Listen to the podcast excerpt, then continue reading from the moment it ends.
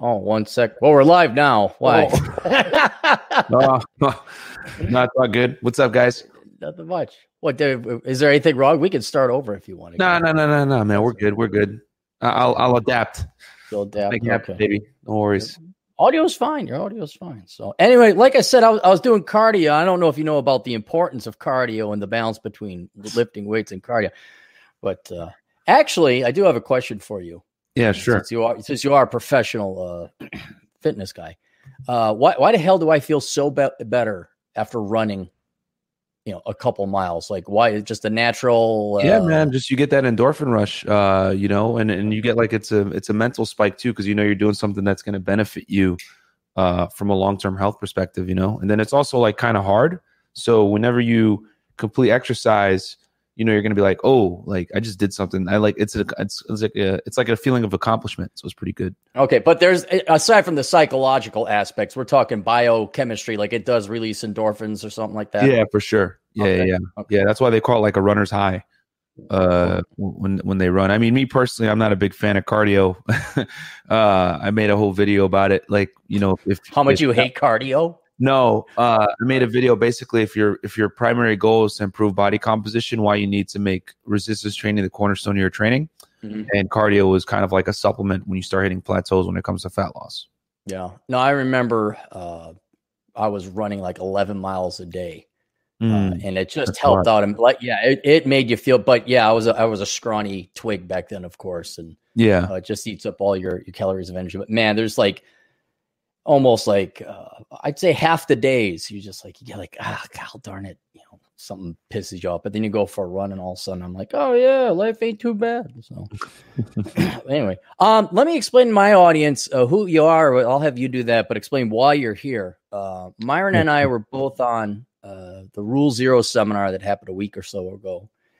And uh my seminar was uh one of the first ones and the numbers and the statistics were very depressing and sad. And uh, I don't know how many decimal points were in, but I, I, remember one of the data and statistics was that there are for for the average guy. Okay, this is what what you got to share communally. There's somewhere between 400 and 3,000 unicorns out there to be spread across I don't know 50 million single American men within a dating range. Uh, and then Myron basically comes on and says, "Hold my beer," because apparently that was too optimistic, and he came in not not necessarily with so much statistics, but some insights as to why it might even be worse. And um, since I I'm older, because you're what you're not even 30 yet, are you, Myron?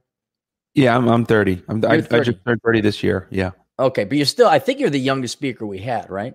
Yeah, yeah, I'm the I'm the youngest for sure. You're the younger there. So you are the closest to the front lines, and this is a problem like old timers like me and Rollo and Rich and all that. And it, I think yeah. everybody else had a had a girlfriend, or most of us did. And that is we get, we're we're getting older, we're getting further removed away, but you know, so I don't want to lose tabs on what the younger guys are experiencing, and that's kind of why I want to have you on because you got some insights, man. It's not just that you're younger but you're in the the dating world in different capacities uh, that provide a lot of insight. And so I wanted to kind of uh, get you exposed to my audience, not just because it's a bunch of old timers listening and we're curious, but we have a lot of younger guys here too. And um, uh, you know, we'll have a lot of we'll have people in Nebraska, whereas you're in Miami, and I think all the different environments that you're in is going to uh, provide a lot of useful information to these guys. Um, so why don't you just tell me, tell us your background, which I don't know that much, but I just know that you're a professional uh, trainer, uh, and mm. that's even your side gig, I think. But uh, tell us about you, how you got here, and, and, kind of the basics on that. Yeah, man. So for uh, first and foremost, Aaron, thank you for having me on your show. Um, I'm a big fan. Uh, on the low, I want to tell you that on air. Oh, you'll you'll you'll get you'll get standards, and you'll find out I'm just a schmuck like. I've I, have i have read the better. Uh, I've read the Bachelor Pad Economics uh, two times. I think it's a fantastic book. I recommend it to all my friends. Uh, pretty much, cool. uh, Bachelor Pad Economics, uh, The Rational Male. Uh, those are two books that I recommend to pretty much all my friends when they're like really to like when they're ready to not to stop being stupid. But uh, for the most part, guys, so Myron Gaines, uh, I live here in Miami, Florida. I live in downtown Miami, Florida, the Brickell area, which is like a, the Manhattan of Miami.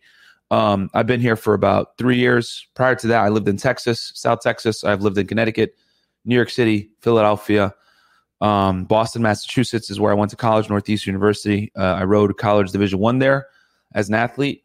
Uh, so I learned a lot of discipline habits uh, from doing that, waking up five in the morning every day to jump on the water when it's cold and train. Um, and uh, yeah, man, I've been here in Miami, Florida since 2018, and uh, my game really evolved when I moved here because Miami is sink or swim, baby. Like if you don't know what you're doing with the girls here, you fall in one of three categories. You're going to fall into a guy that has game and is able to get chicks, a trick, basically a dude that spends money to get girls, whether you're a sugar daddy or you're paying chicks straight up money for like escort, escorting, whatever it may be, or you're just basically uh, celibate um, because the women here are 1000% cutthroat and they're very attractive. And, um, you know, it's just a competitive marketplace here. We got a lot of celebs that live here in Miami. We've got a lot of athletes. We got a lot of New York money, a lot of investors that live in New York City come down here periodically or have a, a summer home down here. So um, it's a very, uh, how do I say this, tough marketplace. So if you don't know what you're doing, you're going to take an L. So being here has basically sharpened me to the point where when I go to other major cities and run game, Phoenix, San Diego, Los Angeles, whatever, it's it's not nearly the same as, as here. Because if you run like a night game session here in Miami, like let's say Club LIV, for example, or Club Story, one of these top tier clubs, you're probably going to run into like a Dan Bilzerian or like an offset or something. Well, Dan Bilzerian is banned from LIV, but you're going to run into those caliber of celebrities when you're at these nightclubs. So if you don't know what you're doing, you're going to take an L every time. So my thing is, I just kind of tell guys, uh, I, I don't lie. You know, I don't sit there and tell them like, oh yeah, chicks aren't hypergamous. You just got to have game and you'll get girls. No, you got to have all three, baby. Just like me and my boy John from Model Life Dating say, you got to have to be to get a, a lot of sex nowadays in 2020 as a man with all the options these women have. You have to have your money right, your muscles right, and you got to learn, you know, basically social acuity of how to, uh, you know, properly convey yourself to women in a manner that's conducive to your success. You know, without you being low value. And I think that's the thing that a lot of guys struggle with, whereas they speak to women in a manner that they would talk to their friends when in reality that's that's very repulsive to women you know i mean? You can't be straight up with them you know? There's a whole other language that they speak womanese or whatever you want to call it uh, shout out to donovan. But um but that's a general gist of uh, who i am what i do. And uh, you know i train guys uh, in fitness as well. Uh, i take an, a science backed lens to how i train my clients. I use all the studies everything like that those video- videos don't get nearly as many views on YouTube, though. Everyone wants the womanizer content. That's uh, you have no idea, man. like I could write the most brilliant economic piece. Yeah. And, and let's solve poverty. Three people tune in. Let's yeah. solve poverty and get laid. Ten thousand views. Yeah, exactly. Yeah. You know, so guys, clearly there's there's uh, and and it's it, it, and here's the thing. Like what I've learned is that the reason why dating videos get so so many views, especially now, because it's like the you know the the community, the manosphere is growing. Like more and more guys are coming exponential. Yeah, I I thought it would plateau, but it just keeps on going. And, and I'll tell you why, because as you guys know, I'm in I'm in the game. I'm I'm here. You know, I'm running Instagram Instagram game. I'm running online dating. I'm doing cold approach both day and night. I'm using all facets of the game. And what I've learned is that most millennial guys, guys in my age group, are not getting girls. They're they're literally struggling, and I think that's why more and more guys are awakening and realizing that uh, you know female nature because so many guys are getting frustrated with dating and finding women and everything like that and then you compound the problem with you know pornography being for free. The video game system that we have uh, with the video game uh, you know generation we have now where guys would rather play video games more and more adult men are living with their parents. You combine all these things and it's no wonder that so many guys are being left out in the sexual marketplace. Um, and then on top of that as well quite frankly, girls have more options and they're more selective. The days of making thirty thousand dollars a year and driving a Kia Sephia and having a good insurance policy eh, to get a wife, those days are done, baby. like, mm-hmm. you know, these girls have more options than ever before, and they make their own money. So, if the if the beta bucks is provided for, what's what's left? You know, in the famous words of Rollo, you know, alpha seed, right? So, um, so with that said, since women are more selective, that's uh a lot a lot a lot more men are being ostracized in the sexual marketplace because of that. So only a small percentage of guys. I argue honestly, uh, like in major cities, I, I think uh, maybe ten to fifteen percent of guys are having sex with eighty percent of the girls. well, that, and that's that's kind of one of the key things I wanted to hit on. This might as well use this as kind of a a vehicle to figure out your background and where you came from. Sure. All right. So Miami, it sounds like this is the major leagues. Like if you're talking about dating and going out, Miami is the major leagues. You got to be on your game. This is not AAA. This is not the uh, Uh, what do you call it, recruitment teams or anything like that. Even if you go to Phoenix or something, and I thought, was it Tempe, Scottsdale? Easy mode of, compared. Yeah. okay. so you're at again. So, so, this is exactly what I wanted. You are at the front line, but you've lived all over the place. Now, how did and you you also were not as jacked as you are today. So you've had to go on two different paths: one weight loss and all that, and, and getting into the physique. But then is is this a similar story? You started at the rookie leagues playing college ball, then you made it to the minors, and all of a sudden you quote draft yourself into Miami. Kind of take me through that process, like because you didn't you weren't born uh, Denzel Washington of the Gen Z generation. Yeah, no. So I'll uh so I grew up in a uh I grew up in a Muslim household. My parents are from Sudan and and uh, I grew up in Connecticut. And uh, you know, growing up, I was always very skinny. And I'm actually going to pull up a picture for you guys right now for my Instagram because people don't believe me when you've always been muscular, and I'm like, yeah, okay, bro. Uh, and it's it always makes me laugh when people say that. But yeah, I was actually very skinny before. Here, I'll share my screen real fast with you, Aaron. Uh, and the you guys will be able to kind of see what I'm talking. Oh, here, let me uh, add that to the screen. There we go. Uh, there's me on the left. I was about two. Uh, I was 164 pounds. That was taken right after my high school graduation in 2008, and then uh, the picture on the right was taken 10 years later in 2018. Uh, it's 10 year transformation. And I'm how old are? Uh, how tall are you here? Because what's I'm you said 160? Yeah, I was one. I was 164, and I'm I was six foot three. And both. Wow. Oh yeah, you were a real dude. You were 10 pounds heavier than me. Yeah. wow. yeah. Holy cow. Yeah, that. yeah. So that was me uh 2008 and then 10 years later 2018 at about 205 pounds. And uh so I always grew up skinny. And then the other thing I wanted to show you guys also was um I actually did an experiment in 2014 where I got like fat as hell uh when I was living in Texas. On purpose? I, uh, yeah, I, I, did it on purpose. Yeah. I uh I basically like got fat here. I'll share my screen again. Uh where is it? Okay, so it's up. I'll, I'll just go all the way up to the top because I know it's up there at the top. Um, yeah. So this is me again uh, on the left. This was around January of 2016 at about 240 to 250 pounds, and on the right, that's me at around getting back down to that 205.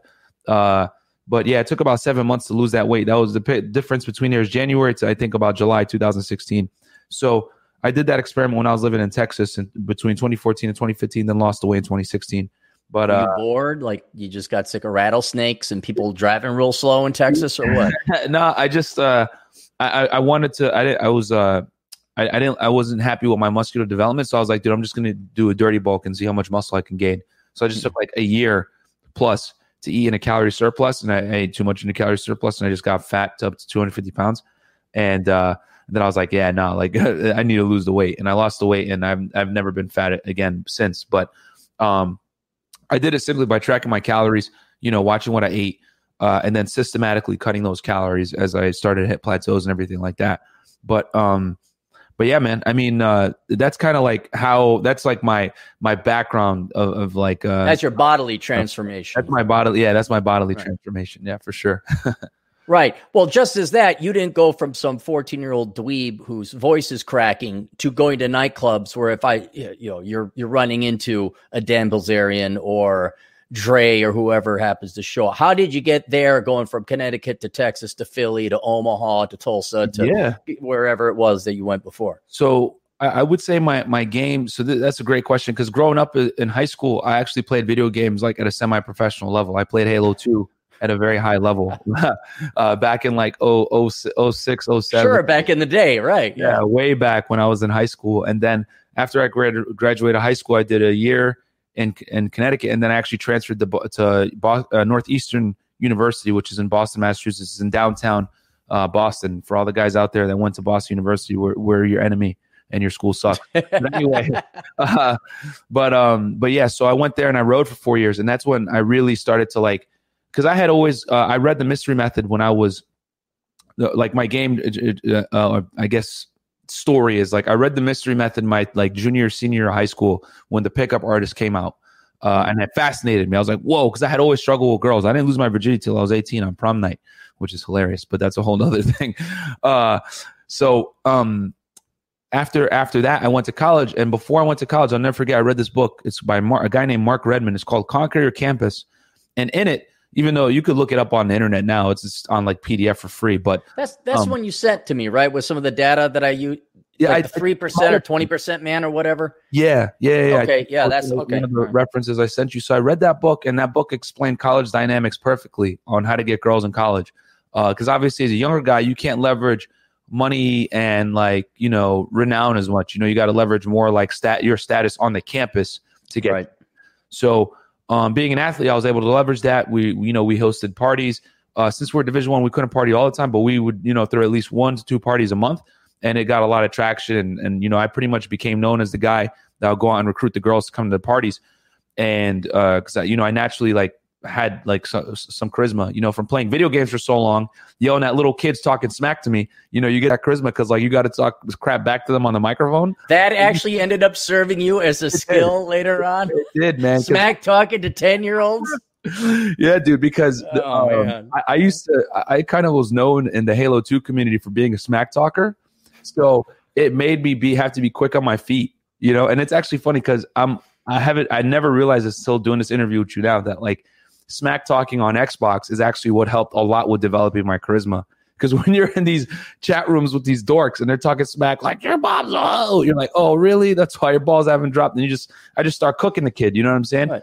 And you got to uh, play at the same time. It's a mind exercise. Exactly, exactly. Right. So it made me really sharp with thinking on my feet. So, uh, and I've been banned from Xbox several times for talking smack, dude. Like, but several times, but um, for swearing or whatever it may be. So, with that said, I kind of applied that uh, that quick thinking over to like running game to invite girls to parties and everything like that. And then, uh, you know, I did pretty well in college. Then when I got out of college, I realized, man, my like regular game is trash. Like I was really dependent upon being on a sports team, being on a college campus, meeting college chicks. So after I graduated from high school, there was a period where like I kind of slowed down. I was still meeting girls, but not nearly at the same rate. And then, uh, and then from living in Boston and then Texas, it was kind of slow. And then when I moved here in 2018 to Miami, that's when I was like, all right, I'm going to start practicing this stuff like full on. And then that's when I so started. You, you didn't go even clubbing necessarily in Dallas or Boston or anything. Like you came into Miami cold and learned from the ground up in the Miami uh, courting dating environment. Yeah, I, I always um like uh, I always uh, like I didn't really in my 20s I didn't drink like that and go out and party. It, uh, like I, I like I would do it a couple times a year only. You know, when I would mm-hmm. go back home to, because I was living in Texas, when I'd go home to visit friends and stuff like that, two to three times a year, I'll go to the nightclub with them and party. But that wasn't enough to get like consistent practice. So I, yeah, I would say I didn't like really start perfecting that game until I moved here because you, you here it's sink or swim. You know, like this is the Olympics of night game because uh, all the top clubs in the world are pretty much here. So okay, all right. So here's let's go through. There's a couple things I remember from your presentation. Sure. Uh, to show how nuts it is in Miami. Uh, and I forgot when I had to write it down. I forgot the statement you made about the sugar daddies. yeah, like how many of the gals? Tell tell them about how many gals you estimate are uh, financed in some part by sugar daddies. So I'll say this, man, and this is uncomfortable reality. We talked, me, me, and my boy, Fresh Prince CEO. We we crunched the numbers, and you know, we we uh, we did a Patreon video just on this. And one thing I think modern uh, guys that want to get into dating, uh, the, uh, you know, the modern day dating game is that you got to understand is that the top tier girls from a looks perspective, your nines and tens, uh, a lot of the time they're dealing with some kind of super high value guy that you're probably not going to be able to compete compete with whether it's a celebrity, a rapper, an athlete, whatever it may be. Um, a lot of these girls have access to these men and or have dated them, seeing them, whatever it is. And if they're not seeing these types of guys, they have an uh, an older gentleman who's a simp. His wife isn't banging him anymore, and he'll give her an allowance. I can't tell you how many times, man. I'm walking in the street here in uh, in Brickell, and I'll see like a hot chick. I'll cold approach her. Hey, what's up? How you doing? So like, what do you do for work? And she like can't answer the question. You know what I mean? Like it's like she gives very ambiguous answers, and you can tell like uh, just from her answers, like, all right, this girl's sponsored. You know what I'm saying? Because you'll because she'll say tell you, oh, like I, I do art or something like that. But then in my head, I'm like, well, I already know that the building you just told me you live in is about four thousand shoes to right. live in. You know what I mean? And then like I'll look on her Instagram story and I'll see like she has this like crazy luxurious life where she's traveling, doing this other stuff, whatever it may be and I just know off rip, okay, yeah, she's sponsored. You know what I mean? Like somebody's paying for that. And like what I've also, I think what other guys. Well, hang on, is is that an actual term now used in commonly? She's sponsored. Uh, nah, that's just me, what me and my boy Fresh say. But like, okay. uh, you know, uh, you know, so it's kind of like code word. But like in general, like yeah, like the hottest girls, nine out of ten times, someone's paying something in her life, whether it's her rent, her uh, bills, her utility expenses, whatever it mm-hmm. is, and like really attractive girls, what what they'll do is a, a, lot of the, especially if they live in like a major city in a in a downtown epicenter area, they'll have guys in like positions. You know what I mean? Like there's one guy saved in her phone as Uber, another one is foodie, another one is like you know rents and bills and everything like that. And like guys are okay to do it because so many men are having a hard time in the marketplace right now that dudes have no problem just paying a chick money to get some kind of access to an attractive girl. That you know people wonder, oh, why did OnlyFans explode? You want to know why OnlyFans exploded? The only re- the reason why is because guys don't get attention from attractive women like that. A lot of men don't get it, so they pay for that experience of being able to like uh, interact with a hot girl. You know, not not even necessarily have sex. We're we're just talking like go on a date or yeah, uh, yeah. What he takes her shopping or takes her to dinner. Or so. I don't imagine they're taking him to dinner. Yeah, I've dated several girls that tell me how they go on uh, dinner dates and get paid four or five hundred dollars just to show up. You know what I oh, mean? Oh, yeah, just just to show up. Like a lot of like older lonely men, you know, their wife might not hook up with them anymore, whatever it may be. But like for sure, like there's there's a culture exploding where it's very paid up. Uh, it, like it used to be kind of you know underground, but nowadays it's it's becoming more and more apparent because more and more girls are doing it. Like you know these these sugar sites have the the, the fastest signups. You know, uh, like they're the, some of the fastest growing dating sites on the internet now because more and more girls are becoming curious and quite frankly a lot of girls get on those sites because they're di- tired of dating broke guys that say, "Hey, let's split the check," or you know, have money problems, everything like that. Right. guys, if you have money problems, don't talk about it in front of girls because if you do, it's instant repellent to them. You know, it's not the same as if a girl tells you she's broke. You're not really going to care because her socioeconomic status doesn't matter to you as a man, but your socioeconomic status really matters to her. So if you mention anything about some financial instability, whatever, it's going to be repellent. You're going to lose the chick immediately. So, um, you know, I'm not saying go run around and say you're rich, but don't tell her you have money problems either. If you do, just don't lie. So uh, yeah. could we say then that, you know, uh, when I think dating site, I'm thinking, you know, uh, uh, plenty of fish or match or Tinder or, or, apps like that. Now, and I've heard this other places before, these girls are using the hookup sites, and I mean the hookup sites. They're, uh, for a lack of a better word, because I am pro prostitution. I do not uh, besmirch sex workers. I think it's a legit job. But mm-hmm. these basically prostitution sites like Seeking Arrangement or Fans Only, those are now being used as dating sites. There's not even necessarily sex going on. This is just to have the companion of a gal. And then these girls also use this as a screening process to find a guy they may be interested in. Yeah, so OnlyFans. Um, so for the people that don't know, so OnlyFans is basically like a subscription-based service where a girl can put out her content directly to an audience and uh, sell her content. Um, you know, whether it's nudes, sex videos, whatever it is, and she can. Uh, you pay her a subscription price, and then after that, she can ha- put content in there that's locked behind another pay price. Hey, uh, if you want this picture of me, it's a hundred dollars, and people, pay, you know what I'm saying? Yeah. So though that that's it's kind of like Patreon, but for X-rated content. And then you got the webcam girls, and then you got um, obviously Seeking Arrangement, which is or, or Sugar Daddy Me, or any of these websites where like girls go on there and they'll either use it to find a dude that's going to sponsor them, be a sugar daddy, give them allowance, or take them on trips. Or every girl has different, um, you know, I guess goals on these sites. I always tell guys, you want to meet regular chicks. You don't want to deal with no girls that are looking for a financial come up because there are girls on these sites that are actually normal. And I've actually met like doctors and stuff like that off these sites. A lot of the time, you'll meet like successful women that just are just tired of dating guys that aren't on their level socioeconomically. So, so, they're they're like I said, they're just using this as a screen. They may not yeah. even need the money. Some women, yeah, some women use it, and which I uh, tell guys, you want to go on dates with chicks like that. Um, you don't want to go out with like chicks that are like desperate, looking for pe- uh, a pay per meet or for an allowance or anything like that, because they're going to give you a headache. Um, you know, okay, you- hang on, let, let me write that down. Go out with the surgeon. yeah. not the sociology major. okay, good tip. Good tip for yeah. all my younger listeners. Date a doctor if you can, guys. Yeah, because because here's the thing: some guys will go out with the chick, right, and they'll try to they'll try to salt the girl, right? Like they'll uh, how do I say this?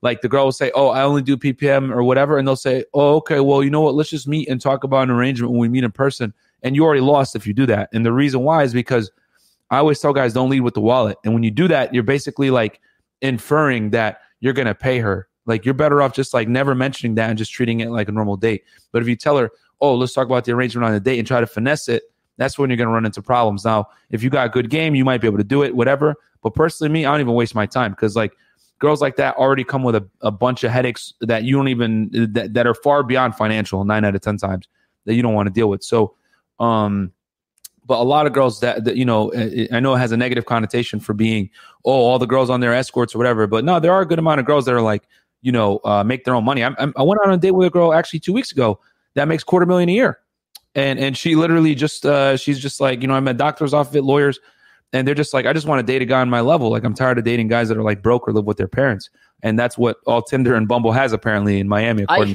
well, I could I could be sympathetic towards these gals, especially the volume that they get. Because yeah. now the now the tactic is you you just swipe to everything and you you throw that off to the women to respond to you. And I think Bumble now uh, takes care of that, where the gals got to reach out to you. But it is, and this is the point I wanted to get to, kind of the arms race aspect of this. What was once a basically prostitution site are now being used as dating sites with a very high entry fee for these guys, or at least the implicit understanding that you're going to be paying for this. Yeah, I mean, if you're going to use these sites, uh, there, there's typically going to be a membership fee of some kind that you're going to have to pay, which is actually kind of good though, because it, it, it um it it puts the playing field. Uh, as a guy, I would say like the sugar sites are the best. Like they're the best sites because the girls actually come correct on them for you as a man. Like on Tinder, Bumble, Hinge, like the girls are very annoying. You know what I'm saying? Like like if you say uh, something like, "Hey, uh, uh, what's your number?" Because I I'm a big advocate when I uh, when I coach my guys, I tell them when you're on like the regular dating sites, Hinge, Bumble, uh, etc., you need to get the girl off the app immediately. And the and the reason why is because they're so inundated with with attention on there, and they're getting spammed so much that you need to basically start building a compliance ladder immediately. You know, sex doesn't happen with compli- without compliance. So getting her off the app quickly is very important. Or getting a phone number, one of the two, because you got to break the, the crazy noise that's on the app. And then also it's to see if she actually likes you because a lot of girls, half the game nowadays in 2020 is try, is is uh, discerning girls that girls that want to actually date you and meet you versus chicks that are just seeking free attention. Because a lot of girls use dating apps as a validation tool to see where they stand in the sexual marketplace, how many matches they can get, and sure, they just can I get this guy or that guy, that kind. Yeah, yeah. Like girls will sit there with all their friends and they'll like swipe. You know what I mean? Oh, he's ugly, haha, and they think it's fun. It's just like a, a way to pass the time. Like a lot of girls don't use uh, Tinder, Bumble, Hinge. Uh, seriously. So you want to you want to immediately weed out those girls right away by trying to get them off the app. If they don't, or they say some BS like "let's talk on here more," whatever, I just don't respond or I unmatch them because um, you can't. You quite frankly, volume is your best friend when it comes to meeting like meeting and getting girls on dates. So you can't afford it. You can't afford wasting time on chicks that are non compliant. You know, set up your profile the best you can and just start immediately getting rid of like people. Uh, when I do like night game or when I'm out running game in general, I run uh basically is she DTF game versus like, oh, I hope she likes me. Like, I don't care about impressing a girl. You know what I mean? Because she's gonna know within like the first 10 seconds of meeting you if she's interested or not. So yeah, you could sit there and build attraction, but why do that when you can go kick her to the curb and go talk to another girl that you know is going to be more compliant? And here's the other thing: when you quickly charge girls, they start to respect you more because they're like, "Whoa, I can't string this guy along. I need to like." you know, I've had it before where I'll approach a girl at a nightclub. I'll talk to her. She'll give me some BS. I'm like, all right, cool, no worries. And I'll just leave, go talk to another girl. Mm. She'll see me talking to the other girl, and then she'll come back around and try to talk to me again. and I'll literally right. look at her well, these, yeah, these uh, we're I, we're I think my audience a little we're not that rookie noobish. We we kind of know uh, that much, like you know, scarcity, oh, yeah, yeah, yeah. things but like that. But with uh, with online dating is what I'm trying to say. Mm. But what what I'm kind of interested, just again, I'm always trying to draw lessons to learn, and most of my audience probably I'd imagine are in their 30s. You hmm. would say it's then in people's best interest because this is an arms race as far as I'm concerned. I find it fascinating to watch if you're a guy in his 30s, or just say you're a successful young 20 something guy and you're making good money, it's almost worth your time to go and pay the the monthly fee or the annual dues for um for seeking arrangement or whatever because it would save you the time. I don't know how many buddies I have my age or around that age or even younger though they just are wasting their time swiping and on these dating apps and they complain and complain. And I'm like, well, stop. But then they say we got nowhere else to go. But it may be worth what do you what is a seeking arrangement? What is what what can one of these dating sites set you back per year? Well, not date. I guess they are dating sites. What can these prostitution slash dating sites now run a guy in a year? Not without without him paying um, a sugar baby. Uh, so I think it. I think seeking is dependent upon like where you are, but I think it's somewhere between fifty to like ninety dollars a month. Uh, okay. And you know, but I think so. Here's the thing: with all the dating apps, like a big reason why a lot of people fail is because their pictures aren't good. Uh, and I talked about this like at yeah. detail on on my show on Monday. But in general, just to go over it real quick, um, the thing is, is that uh, online dating apps, like especially like Tinder, they're mostly dominated by men. So to be to uh, only about 22% or so of the user population is female on Tinder. So uh, to be able to stand out, you need to have good professional pictures with like cool backdrops. And the problem is that most guys take awful pictures for their online dating. And that right there is the root of 99% of the problems. Because a lot of guys say, oh, online dating is only for the top top percentage of guys. Yeah, top percentage of guys that take good pictures. That's the difference, you know? So even if you're not the best looking guy, if you take good pictures, you'll still be able to get uh, a good amount of matches, you know what I mean? Uh, especially professionally done photos that show your eyes. Like a lot of guys make bad mistakes, like taking selfies, sunglasses, wearing pictures. Right. Like these are all things that are going to absolutely kill your sex appeal on your online dating. And the only thing is, is that so if your profile set up well on Tinder, Bumble, Hinge, and then you migrate those pictures over to a sugar site, you're going to do really well. But if you have crappy pictures, even on a sugar site, the chicks are going to be like, all right, this guy's ugly, but he has money, and then they're going to try to put you in the in, in the in the customer frame. They're going to try to like pretty much like, oh, or or the sugar daddy frame. Hey, pay me an allowance. They're immediately going to start trying to S test you when they talk to you. You know what I'm saying? So, um, so that's basically what it is. It, um, you got to have your profile set up well, and then when you do, you'll be you'll be good. But I will say this on Tinder, Hinge, and Bumble, uh, like the girls are a little bit less compliant because they don't necessarily know where you stand, and most of the guys on like those free dating apps are lower value. So chicks are always gonna like be a little bit uh, harder to. Do. They're gonna they're gonna be less cooperative than on a sugar site because you on a sugar site you already have a higher perceived sense of value. And I'd I'd also surmise there's a lot less men on a sugar site because uh, of you got to yeah. pay. Yeah, okay. there's yeah, there's less. It, there, there's a lot more weirdos though, like the, the, like dudes that won't show their um, the dudes that won't show their face, guys that won't like, you know what I'm saying? They won't show their face, or they'll have like some weird fetishes. Like I can't tell you how many girls I've dated.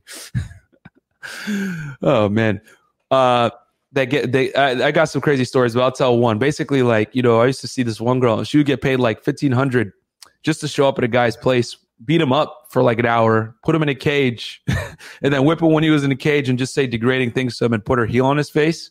And he'd pay like fifteen hundred bucks to do that, and she would leave. you know what I'm saying? So guys have some crazy, yeah, yeah, yeah. Dudes like to ask for some weird stuff. You know, you, you, you yeah, it's just wild stuff. Well, and everybody in the chat room, hold off on the super chats because I, I do want to uh, uh, interview Myron here and get this in. Um, another thing I found interesting and related to just this escalation. Now, now you got to go to a sugar site, which are the new dating sites, and uh, most gals have some kind of a chaperone or a, a not a champion. What did you a sponsor or something like that? Yeah. You're talking about how even you now you're a, a very handsome, in shape dude. You also have game and you're polished and everything like that. But even you won't go to a nightclub if you find out that there's a, a celebrity there because yeah. you know these gals are going to be all about him. Is is that the case, or did I hear that wrong? Yeah, no. So, uh, you know, um, so here in Miami, we have a very strong uh, celebrity culture here, and what I mean by that is that like there's always celebrities in town here to some degree. Like all the top rappers have a house out here. Drake, uh, Lil Wayne, all these guys. I mean, I even told the story how Lil Wayne took a girl from me one time. Uh, but in general, um, if I'm if I was like planning to go to, that's why I don't go to Miami Beach like that. You know, Miami Beach is like a thirst, uh, it's a thirst, it's a tourist trap. And I always tell guys, if you come to Miami and you're going to party and you're going to party Miami Beach, just be don't spend all your time there because you're going to drop a lot of money. It, it, quite frankly, it's not worth it. And you could stay in a much nicer place like Brickell uh, for a, a, much better price, and you can walk around. It's safe for everything like that. But with that said, since there's so many celebs here, yeah, like if I'm going to go to like a, a club like LIV or Story, I'm not going there if, if I know Future and Drake are going to be there. Like, no, you know, or, And- the or any of these other guys.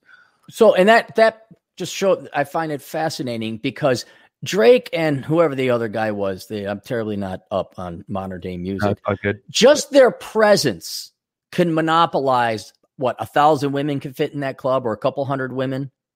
Yeah, uh, yeah, a couple, uh, a couple hundred. Yeah, I mean, you can still go and run game. It's just that, like, to me, I feel like the return on investment is going to be low. Like, you can still go there and run game and try to meet chicks. Like, don't get me wrong, but like right. going there and getting a table when those guys are uh, are there, all the hottest girls are going to go to his their table. So you're going to get left with scraps. You know what I'm saying? Because Well, every girl that's like a nine or a ten is going to them off rip.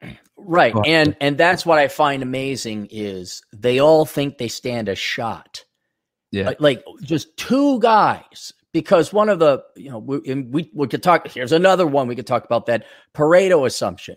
It, here you have the most extreme example where two guys or maybe just one guy being present takes away all the interest of the other girls that they're not interested in a guy like you. You know, where it's like, dude, you're six foot three, you're in great shape, make good money. Uh, no, not interested. And so we see this. Uh, we Rollo would call it hypergamy. Look Mhm. at the Pareto rule. This is increasing now. So it used to, we look at say the OkCupid research. There was a uh, uh, a college study. I couldn't for the life of me find it where they lined up 100 college girls, 100 college guys, and the only 80, the 80 20 rule came in again, where only uh, 80% of the women would only sleep with 20% of the guys, or something like that. You're Mhm. saying that's even getting worse now, or certainly where you are in Miami. Yeah, I, I personally think um, in, in Miami and a lot of major cities where there's an uh, you know an, an, a lot of attractive women, New York City, uh, Miami, uh, L.A., etc. I personally think that all the girls are dealing with probably only the top ten to fifteen percent of guys. Personally, you know what I mean? Because I can't tell you how many times like me and Fresh, we'll, we'll be on a Who's dating fresh? Who's uh, fresh? I'm not, uh, is it is it the Fresh Prince? Who is this fresh guy? Yeah. Nobody knows who. Tell us about. Paint the picture. Is he Yeah. tall? Is he short? Does he wear a purple shirt? Who's fresh? Yeah, Fresh is my boy. He's my business partner. Fresh Prince CEO. He's like a he's an Instagram professional, pretty much. Like he he sources all his tricks from like social media. Like he he has. Right. I don't know anyone else that runs social media game better than this guy. better than that guy. So he he's uh, my co-host on the Fresh and Fit podcast, which we're gonna have tonight at 6 p.m. on my channel, guys. We're gonna talk about night game actually, but uh, in general, um, yeah. th- Uh, what was what was I saying? Um, we're talking about Fresh, your buddy Fresh. We wanted to know. Just run that- around with a yellow hat. Give us give us info on Fresh. no, no, no. But what was it before that? You were asking me a question. Uh, about um, I was I was curious about how the ratios are now. You say ninety to Oh, ten. yeah, like yeah. ten percent of the guys will take up ninety percent of the gals. Yeah, I, I I personally think it's somewhere. It's actually closer to somewhere between ten and fifteen percent of men are having sex with eighty percent of the women nowadays. Okay. I, I think women have become more selective, and uh, with with the internet, dating apps, um, social media, Instagram, etc. Like women are uh, are uh, being even more selective on the men that they deal with because they have access to them now. You know, a girl that was in, let's say, uh, in the middle of nowhere in Ohio. You know what I mean? Now she can message a guy like me in Miami and say, "Hey, you're you're uh, you're really hot. I'd like to come to you." You know, Mhm. which I've had that happen before. You know, so um, whereas like uh, whereas if she hadn't she had never had the internet, right? She could she could have just like dealt with her localized Sure. Um, the guys in Akron or whatever. Exactly. So like now now the world has become uh, uh, smaller and has become globalized, uh, even on the on the sexual level. You know. So yeah. So now that not just because of of COVID, Mhm. but because of social media, uh, you basically have to run social media game. Like you're talking about how Instagram and Yeah. you just like uh, and you still do run you know day game and and in nightclub game and you go up in person. But explain to my audience why uh, it's all you you're convinced that it's all online now, especially for the younger guys. But but explain why. Yeah. So in in this today's day and age, uh, the digital media age, uh, digital social media age, like as a guy, for you to be able to pull the best looking girls, if you want to max out your your chances, having a good social media is almost required. And the reason why is because women are inundated with so many options that when you call, when you number close her, you get her contact information, um, you, she's gonna want your Instagram right? Because she, that she's going to want to size that's you up. That's right. On, you, it wasn't a phone number; it was Instagram. That's that's yeah. what you have to have. Okay. Yeah. So so especially if she's younger, if she's like in her twenties or whatever, and you say, "Oh, I don't have an Instagram," I'm not saying you can't pull the chick, but what I am saying is you're definitely handicapping yourself because girls are always going to ask for that, and especially if you meet them on online dating, they're say, "What's your Instagram?" Because they're going to want to verify that you're not a catfish.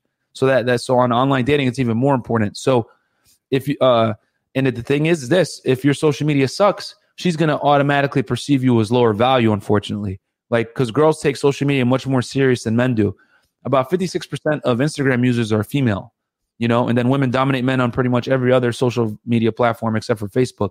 So, with that, knowing that, that women put a lot of stake in social media, it's in your best interest, right? If you want to be like a modern day Casanova, to max out your Instagram so that you have everything set up where, you know, she can't, because if your Instagram sucks, she's going to use that as a reason to disqualify you because women have so many options that when they're looking at, when they're dealing with guys, they're looking for reasons to disqualify you versus qualify you versus men. When they meet a chick, they're like, oh, I'll qualify this girl. Like, oh, she's a little fat, but you know what? I could drink two beers. Ha ha ha, I'll do it, right? But mm-hmm. women don't operate like that. They're like, yo, I'm looking for a reason to cut this guy.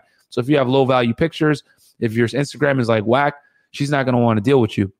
It's, so it's having basic a, optics, just having, having a good IT guy or a good camera, even. Yeah, man. Yeah. And, and this is especially apparent with like younger women in their 20s. Everyone wants to date hot 21 year olds that's this, this is the game that you're gonna have to play them because they put a lot of stake on their Instagram.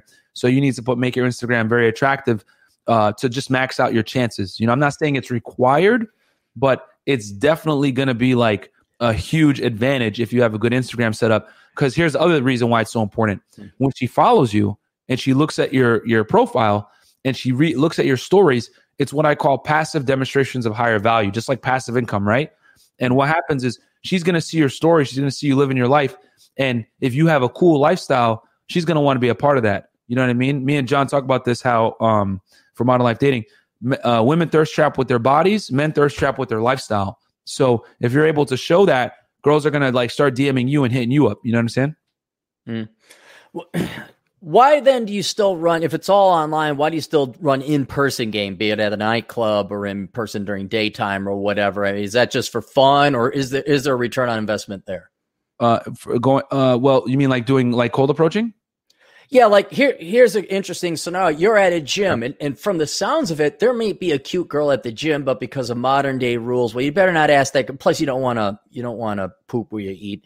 Uh, so you generally have a policy not to do it. But then it's just, it's probably more likely you find her online because you're within the same zip code. She finds your social media account or Instagram, you're more likely to go out with a girl online first than you are if you were to approach. Yet for some reason, you still find it worth your time to go to a nightclub. You see a cute girl, you'll ask her out. So I'm kind of curious why you personally still, if everything's online and that's where most of the market is, is there some value still in approaching traditionally? Yeah, no, for sure. Uh, and the reason why is because um, you still you got to you you still have to learn in, interpersonal uh, communication. And the thing is, is that you know, if you have a great profile, right, and a great Instagram, nothing's going to be more disappointing than you show up on a date and then you're like socially awkward. You know what I mean? Like the girl's gonna be like, oh my God, like this is such a big letdown. And she's gonna lose attraction actually faster for you because one of the biggest turnoffs to women is incongruency. If they purport, if you purport yourself to be a certain manner and you you like fall short of that, she's really gonna get like lose attraction even faster. You know, um, so I personally think cold approaching is, I, and I still cold approach even now. I, I, actually released a video on how to cold approach during uh, the beer bug, you know, with the mask on and stuff on my YouTube. you and Troy Francis got to get together. Right? Yeah, I did. Shout out to Troy Francis, man. Me and Troy, we, we see eye to eye on a lot of different things. I, I love talking with Troy, but um, but yeah, like uh, in general, uh, I like to cold approach because it keeps me sharp personally. If you're able to uh, generate conversation with a woman you don't even know, right? And build attraction, there's just like this really cool sense of accomplishment. And then also it keeps your social skills sharp because it shows that you can like pretty much carry a conversation with anyone. Now, with that said, I'm not going to lie. It's going to take a lot of approaches for you to actually close. You know, the top guys in the world close about 10%. So if you're closing five, 6%, that's still pretty good. And yeah, it is a lot of work. And I know a lot of people say the juice isn't worth the squeeze. That's cool. I mean, that's, that's your choice. But I enjoy cold approaching and I do it because it makes me sharper.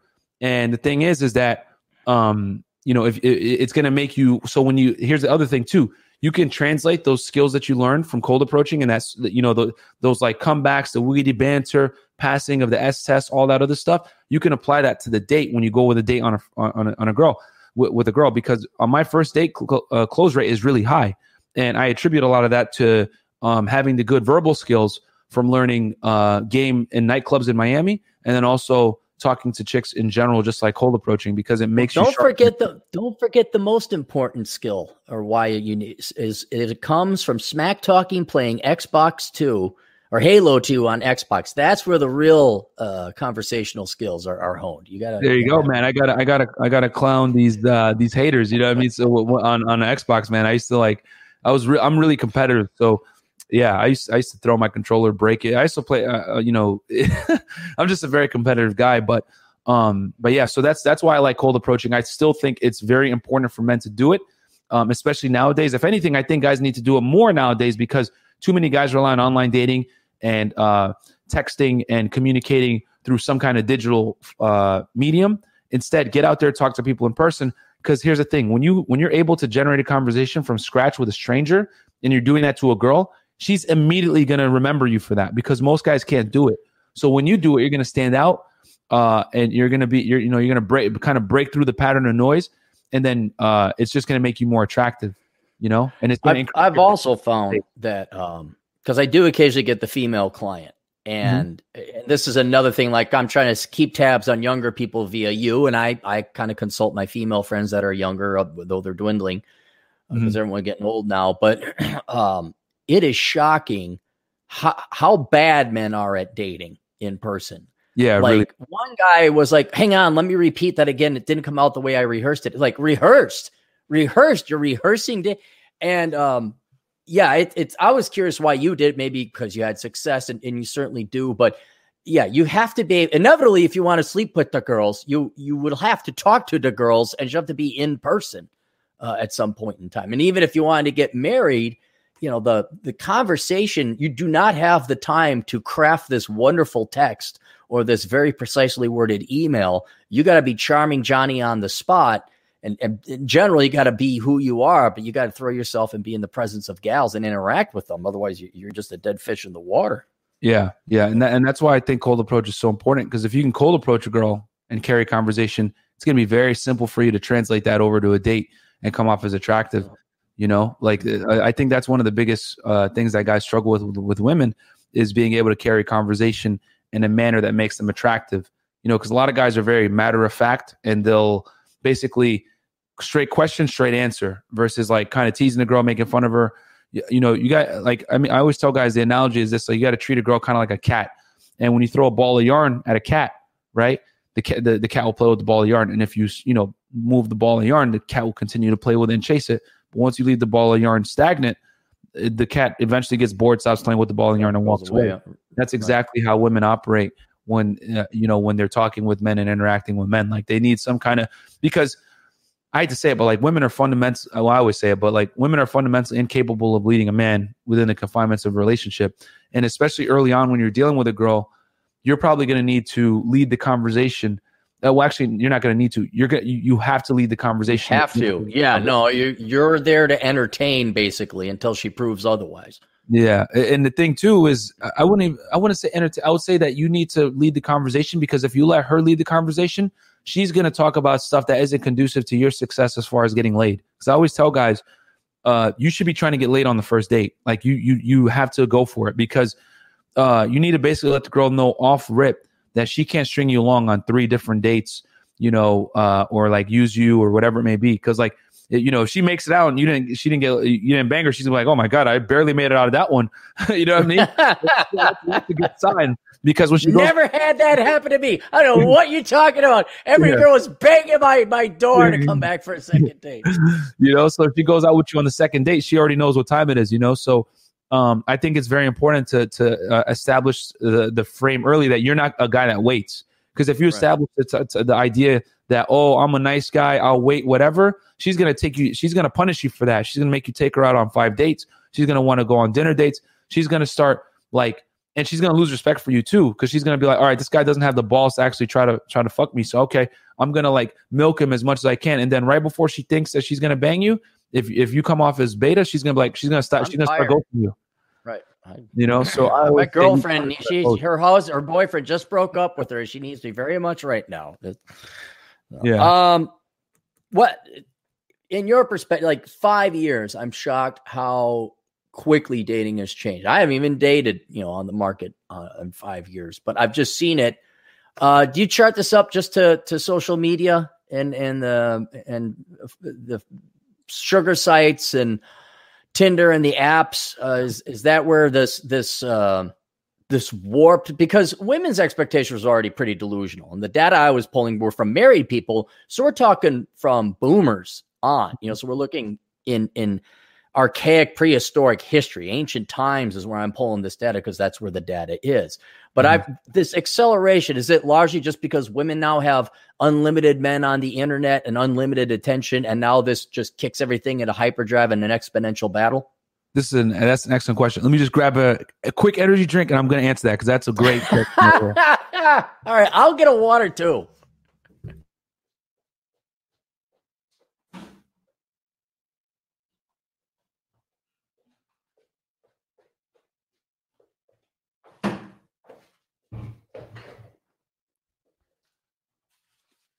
All right, I'm back, guys. Man, the chat is on fire. You guys are going hard in here. So, yeah, that this chat is on fire. what Uh, are you uh what are you drinking you got your red bull what what is, what do official uh, halo No, it's just like some energy that? that's here in like Miami that I just started What, drinking. what is that? What did what did that come out last last three minutes ago? When does it go away? It's brand new, man. We're on the Uh, Carnet. yeah, I bet. I bet. Here, look at this old man soda water juice. This There is what go. gets me through. The, yeah, there we go. So, um, to answer that question, I attribute the the drastic change in the dating marketplace to a few things. Uh, social media, absolutely. You know what I mean. Uh, you know, male attention is at an all time low now as far as value goes. Um, I'd suggest everyone read the Mystery Method from Eric uh, von. I forget his last name, but the Mystery Method book. Every, obviously, everyone here probably knows about that. Is isn't that like twenty years old though?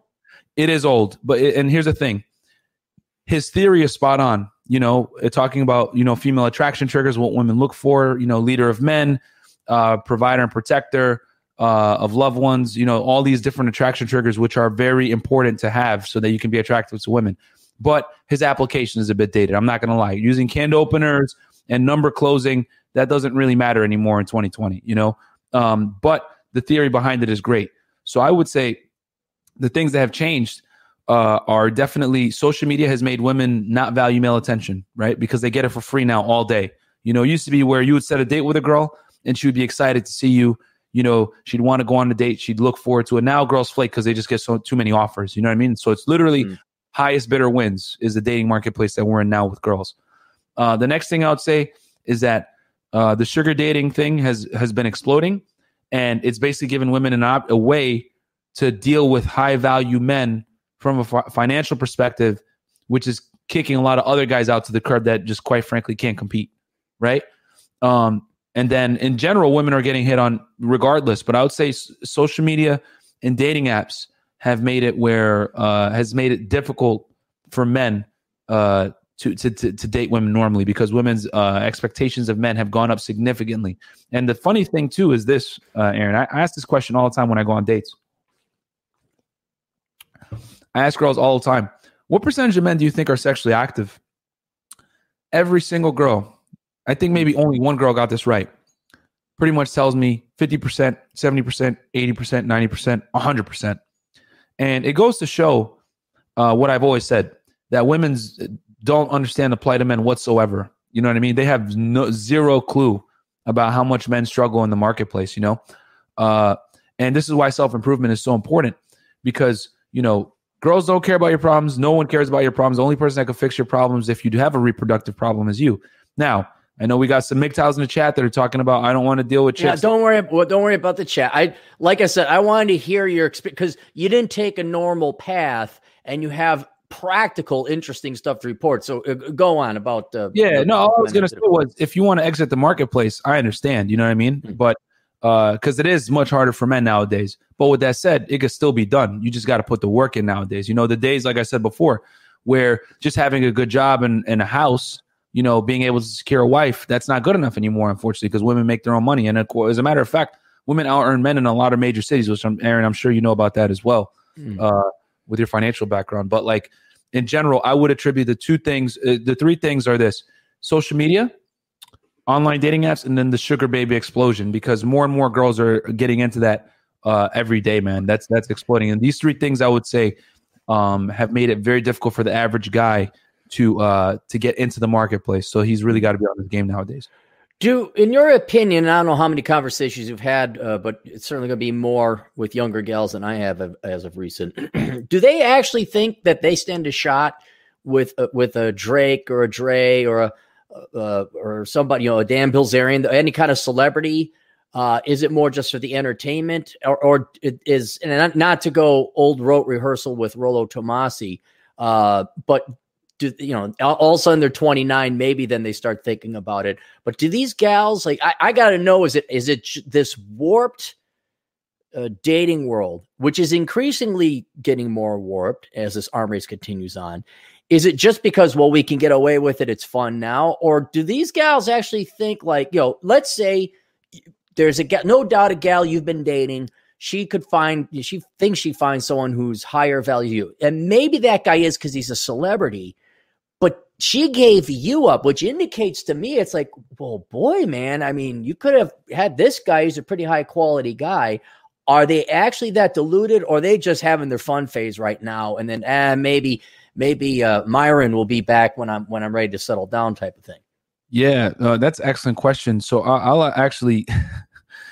so yeah, it, it, no, definitely they will go and hook up with the celeb and like kick you to the curb, and they're not really going to care because especially girls nowadays. uh the thing is is that women are encouraged to kind of like have fun in their 20s you know what i mean and and do their thing and then don't settle down until they're older you know it, we you know as i'm sure you know this anyway you know we live in a front world where women not are, that much has changed since i was around I've, I've, there's some parallels it's just, it's just a lot faster now yes so so girls definitely have this mentality like you know live life wild young and free when they're 20 so I mean, I, will tell you right now, I've dated girls. I, I, used to see a girl that used to go out and get flown out by Future. Uh, my boy Fresh, he's seeing a chick that uh, she's still seeing Drake. You know, so uh, it's not uncommon when you're dealing with like attractive girls to like be sharing them with some kind of athlete or celeb or whatever it may be. So I would say um, they just do it because they can, they can. You know, I mean, there's a whole. If anyone here is actually curious, you want to see, take a big red pill.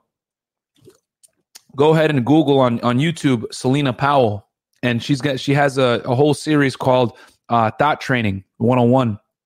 And in the first episode, which I'm I'm always intrigued that she says this, but she says if you're going to deal with a rapper or an athlete or whatever, you got to DM him this way at this time, and then when he invites you over to hang out, you better be about it because if you show up at his hotel and you don't give him sex, they're going to kick you out right away.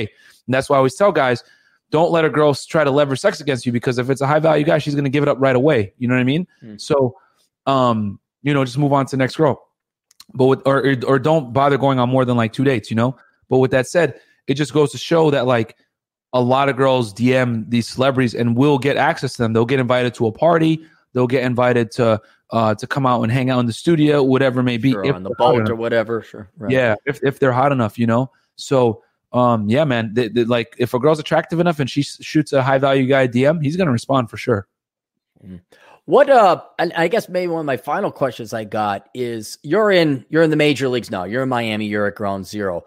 How much would you say this applies to other cities? I know you say it's easier in different towns, or it's easier in every town, as you think Miami's probably the, the toughest league. How applicable is this to other men living elsewhere? Are you in a very extreme, uh, you know, because of the celebrity ship and the nightclubs and the culture and everything? Or is this applicable across the United States? if you can pull girls here, you can pull girls anywhere. Like that, that's I would say Miami is like training for all my DBZ fans out there. It's like training in one thousand times gravity. Oh no! Oh, you had to. Oh God, God. See, you look like this in shape guy who has it together. You're drinking your power drinks. You're cursing at people and then you watch Dragon Ball Z. Oh my God! Oh, yeah, you know, it's like the equivalent of being, you know, uh, five hundred to a thousand times gravity here in Miami. Because, like, I'll tell you this: when I was in Phoenix, I went out to Phoenix to go see John from Modern Life Dating was here, so I went out there to go see him. Uh, he doesn't come to the U.S. office, so whenever he comes, I make an effort to go see him. He's a good friend of mine, man. I love John. Uh, and uh, when I was in Phoenix, I pulled a girl every night, you know, and it wasn't that hard. Uh, whereas, like, you know, it would have been way tougher to do that, like in Miami or, or New York City or whatever. I personally think Miami is the hardest um, because the girls here are very attractive and they can demand it. And then on top of that, uh, it's a very what can you do for me city, and then the competition is There's crazy. a lot of money down there. I mean, there's a There is. ton of old retired. dude- I mean, I've I've been Yeah. through Jupiter and and the north side. I'm like, gee, what South is that? A lot of money, that- man.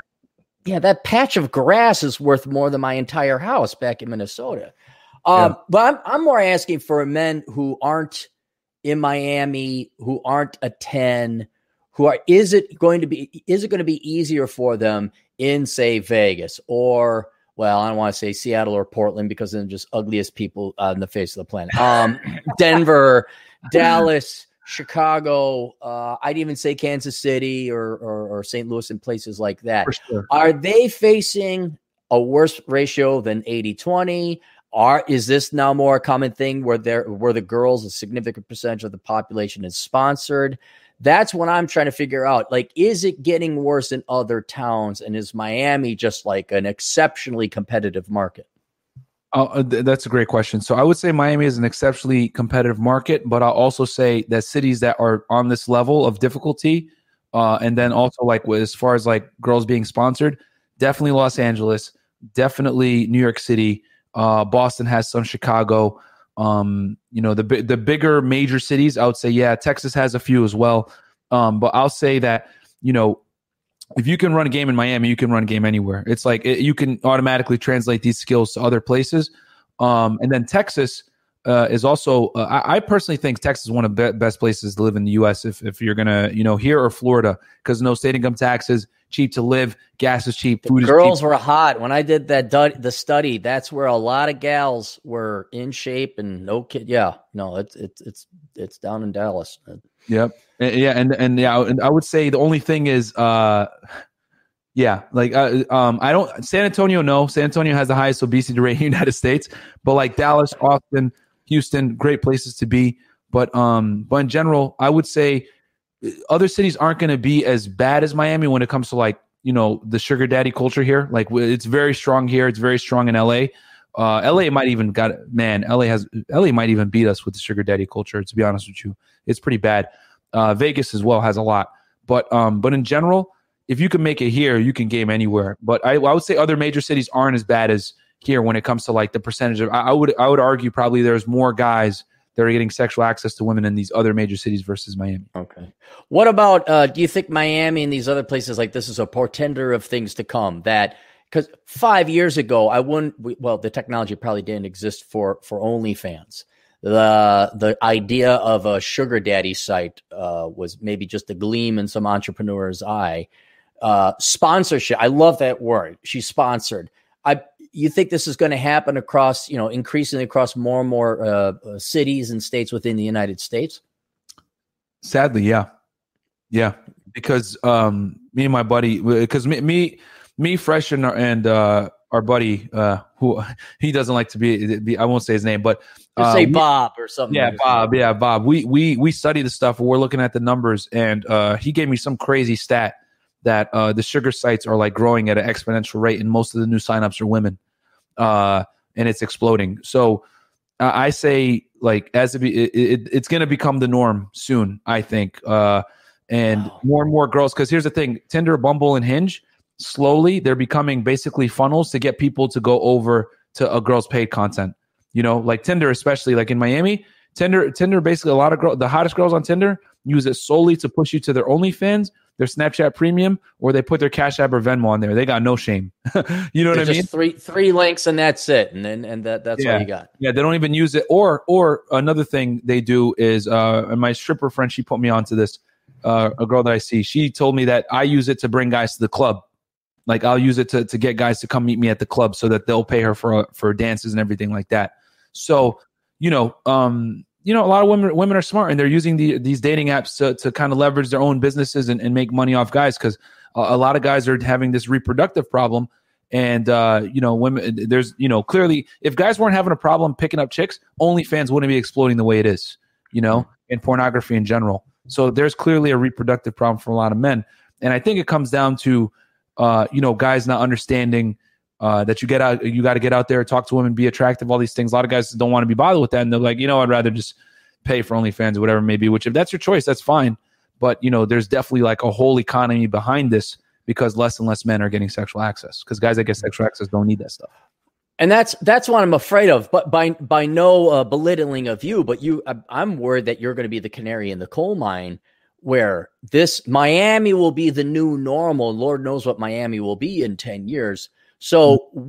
if this is coming down the pipe, what do you recommend the average guy do? Well, I should let me not say the average guy. if a guy wants to date girls mm-hmm. uh, in this new uh, uh, battleground, as it were mm-hmm. in light of you have to be on social media and you could still run an in-person game if you want For but sure. in light of especially the sugar sites and these trends what do you recommend the average guy who wants to date do who's willing to, to put forth work and, and, and go out and put forth the effort Man, excellent question, Aaron. This this has been an awesome interview, by the way, man. You've I got notes, man. I sit down. I'm not going to waste your time. I want my audience to be. He told me, it, it, Aaron told Had me. Had I known about your addiction to to Dragon Ball Z and pathetic energy drinks, we could have done that. But we won't. We won't besmirch you already. Then you've besmirched yourself. Yeah, because Aaron, guys, it's funny because Aaron was like, I don't, I don't prepare questions. I'll just, you know, we'll run, we'll run it on the fly. And I'm like, okay, cool. And then we're doing an interview. I'm like, whoa, this is like crazy organized. Well, I thought about it, and then I was like, I really, the more I thought about, like, dang, you did have a lot of interesting stuff to say. I want to make sure I captured some main things. Uh, no, I, sure. just um, so I would say this, um, for the quite frankly, I, I man, like, I wish I didn't have to say this, but, and I know this is going to sound cheesy, but as a guy in 2020 if you want to get the sex life of your dreams where you're basically dealing with multiple girls you're seeing multiple girls at a different time you have different dates set up for the week etc there's no way around it man. You got to self-improve nowadays. Game isn't enough. I hate to say it. Like it's just not you know? Uh, the days of being able to go in a nightclub and pull 20 numbers and set up you know have all those chicks like you know a good majority of those women show up and not flake on you those days are done baby. Because like girls get inundated with attention nowadays. So like they don't value male interaction the same way they used to 20 years ago. So the only way you're going to put yourself up in the totem pole to actually get the access to the, to the attractive women is you got to self improve. You got to get your money up. You got to get in good shape, and then uh, you just got to learn game. And when I say game, like a lot of guys think like, oh, learning game is like manipulating women.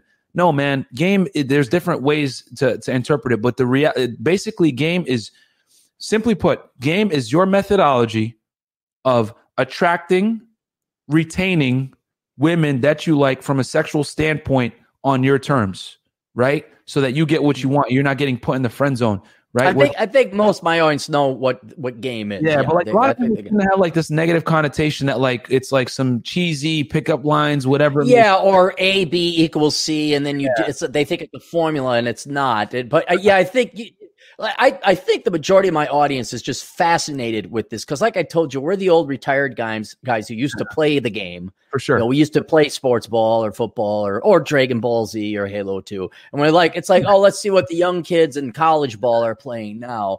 But we do have some of the young guys, but I think some of the young guys know about game. But what I'm I'm really fascinated about is some of the the literal takeaways that we could take from this, and, and certainly provide more. I didn't mean to interrupt you here. No, no, no. I think I think we all know to get in shape. I think we all know. You know, I'm uh, one thing I'm shocked about is Modern Life John's dating uh, 101 seminars. You know, it's like brush your teeth, use deodorant. I'm like, who needs this? He's like, dude, you have no idea how many people yeah. don't have their dads out there. But I think generally yeah. we know to get in shape, we know to brush your teeth, we know uh, dress uh, somewhat fashionable. But yeah. one that probably didn't know about is uh, a lot of guys have horrible pictures on their dating profiles. Take good pictures. Don't wear sunglasses. Yeah. Um, another one, uh, you have to be on Instagram. I had no idea. I thought like yeah. people still had their cell phones, but you, know, you have to have. It's not yeah. required, but like I heavily suggest you have it, man. Like it's gonna it's gonna hurt you more than help you if you don't have one. Mm-hmm. You know. So go ahead. Sorry.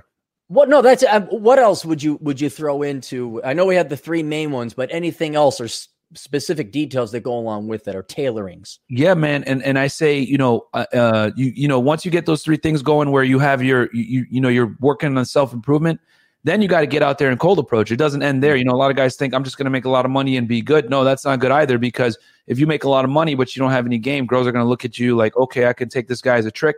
And then boom, next thing you know, you're paying a chick a thousand dollars a week for an allowance to have sex. So you know what I'm An saying? allowance. I love it. yeah, you know, because these girls will will uh, you know leverage their sexuality against you in return for some kind of fi- financial compliance if you let them. So Wait, wait, hold it. Myron, thank God I'm sitting down. Are you saying women use their sexual prowess to get money? Uh, what? I know, bro. I found out yesterday. Oh, crazy. man. Oh.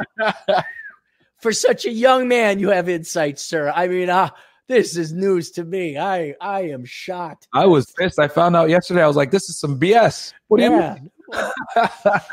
um, but no, man. I, I you know, I, I would say just uh, get fat, dress fashionably well, right? Especially for the older gentlemen that might be in here. Guys, no dad shoes, no dad uh, Nikes, no dad jeans. You know, you got to wear modern. You Uh, say well- my New Balance shoes are not fashionable. These are not good enough. Right? Oh yeah, yeah. what are those? I'm It's just a kidding. New Balance, the greatest running shoe ever, man. uh, basically just don't wear whatever Aaron's wearing on camera right now. Oh, okay, Yeah, right. okay. No, that's, that's fine. That's fine. You go, you go show your Dragon Ball Z poster collection. You see what gets you a little bit further. I gotta hide it when the girls come over. I gotta hide it.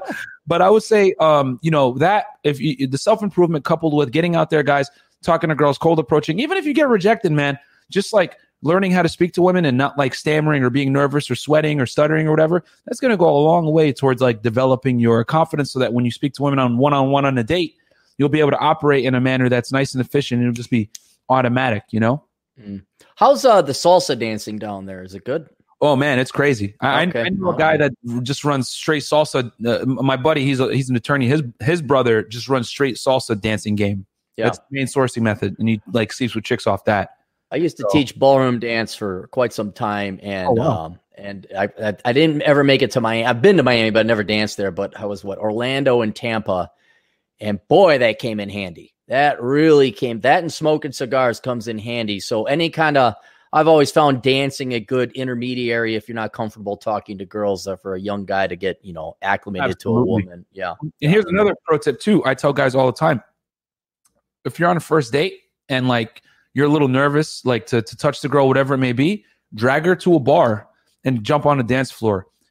10 minutes on a dance floor is going to be like the equivalent of like two to three hours of uh, escalating uh, physically touching her. Because when you're dancing with her now you have uh how do i say this? You have plausible deniability to be touching her all over the place. So when you get off the dance floor and you do it it's going to be much more natural. I always tell guys like when you're on a date with a chick you got to touch her. And every move that you make needs to be congruent to the move prior so for example you don't walk up to the chick oh hey my name is myron and then like just try to stick your tongue down her throat like you know saying? like surprise you don't. These great insights. My God, I've been doing it all wrong this entire know? time. you know, you want to you want to like touch her first on the small of her back, guide her somewhere, touch her hair a little bit, then eventually like kiss her, so that like every move prior like made sense. But like a lot of guys like will just go from like zero to hundred, like haven't touched her mm. the entire day, and then like, hey, come here, you know what I'm saying? like, she's like, whoa, you know. So, um, so I would say a dance floor is an excellent way to quickly move up the the the the Kino ladder. No, no. That's a great. Well, cool. Well, I got, uh, you got some time for some super chat questions. Sure, sure, sure. Okay, Let's let's bang these out. I don't think I've missed any of them. Uh, Nonstop Dre, he's a regular for two bucks. Xbox Live chat was Savage in the Halo Two days. He knows. He knows. Yeah, he's 23. I think he's a little younger than you. Yeah. Captain. Teabag was my gamer tag back in the day. Uh, Nonstop Dre again for five bucks. I know girls in college near me here in Southern California with sugar daddies that are paying their tuition, rent, and other bills. It's very common. Facts. Facts. It's huge in Southern California. That's why I'm saying like LA might actually have Miami beat when it comes to like the sugar uh dating. Yeah. Uh, Fresh Prince CEO, and don't worry, guys. I'm gonna I'm gonna log in, uh, and we'll we'll get back to any missed super chats because I don't want to leave people hanging. Uh, X Gamer played uh, World of Warcraft and Smash professionally. Wanted to date hot women, made a mindset shift, and I'm here. Instagram models on repeat. Myron, no, but you have to translate that. Re- Instagram models on repeat. So my, my boy, that's my guy. That's my business partner. Is that fresh? That's Fresh Prince CEO. Oh, we got to meet. Oh, Fresh Prince CEO. Okay, Fresh Yeah, Prince. He's, he's he lives down the street from me, and uh, me and him do a podcast together on Tuesdays and Thursdays. But like this guy, bro, like he is the I've never seen anyone source from social media as their sole uh, like he does cold approach with me and stuff like that when I when I need him to, but in general, he sources all his girls from Instagram, all of them. Like he uses it as a sourcing method only, which is like nuts. You know what I mean? Because only, only top per- percentage profiles can do that. Do you almost? I mean, would it?